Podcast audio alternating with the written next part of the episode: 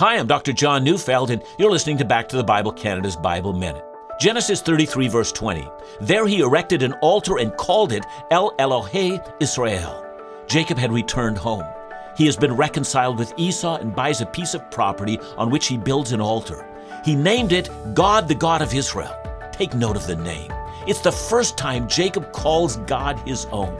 Jacob has a new lip, a new name, and now a declaration of fidelity to the Lord, and he kept his vow.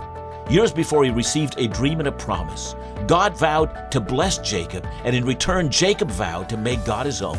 It would be a mistake to hear his words as a contractual obligation. Rather, this is a vow of gratitude.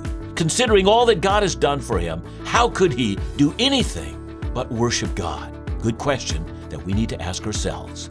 Listen to Back to Bible Canada each weekday on this station or at backtothebible.ca.